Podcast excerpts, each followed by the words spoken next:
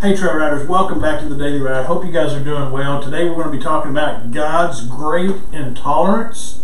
Our scriptures that get us through the Bible in a year are Genesis 3, 1 through chapter 4, verse 26, Psalm 2, 1 through 6, Proverbs 1, 5 and 6, and Matthew 2, 1 through 23.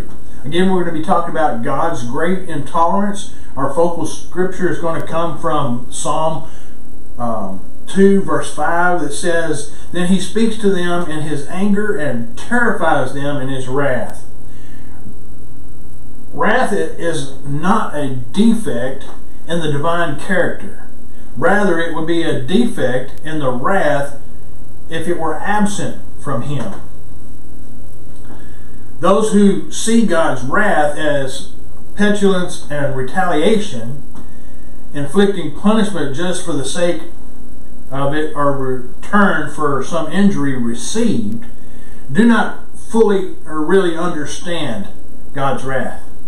Divine wrath is not vindic vindictiveness, it is divine perfection, using forth from God because it is right. Human beings tend to make God in our image.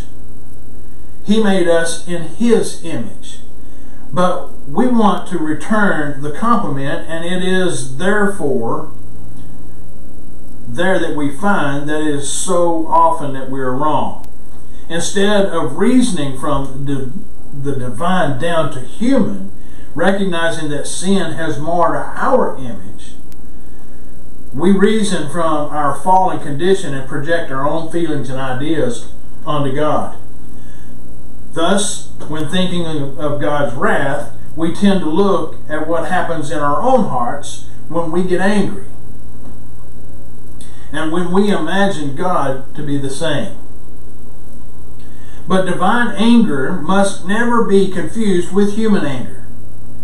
Most of what goes on in our hearts whenever we are angry is a mixture of unpredictable petulance, retaliation, hostility, and self concern. God's anger is always predictable, always steadfast, and always set against sin. We must never forget God's nature is uncompromisingly set against sin the premise behind his whole plan to send Jesus to absorb his wrath in our place. Sin has been defined as God's one great intolerance, and for that we ought to be eternally grateful. As his children, we ought to rejoice that he is not tolerant of anything that is harmful to us. Let's go to the Lord in prayer.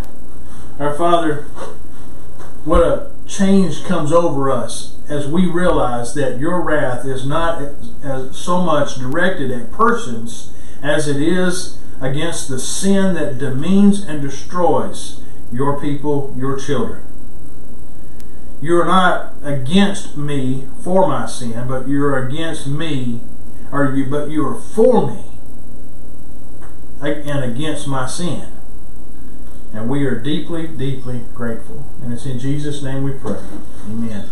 Hey guys, for further study on this subject, look at Psalm 5, verse 1 through 6, Psalm 11, 5, Habakkuk 1, 12 and 13, and Zechariah 8, 16 and 17. And keep these two questions in mind.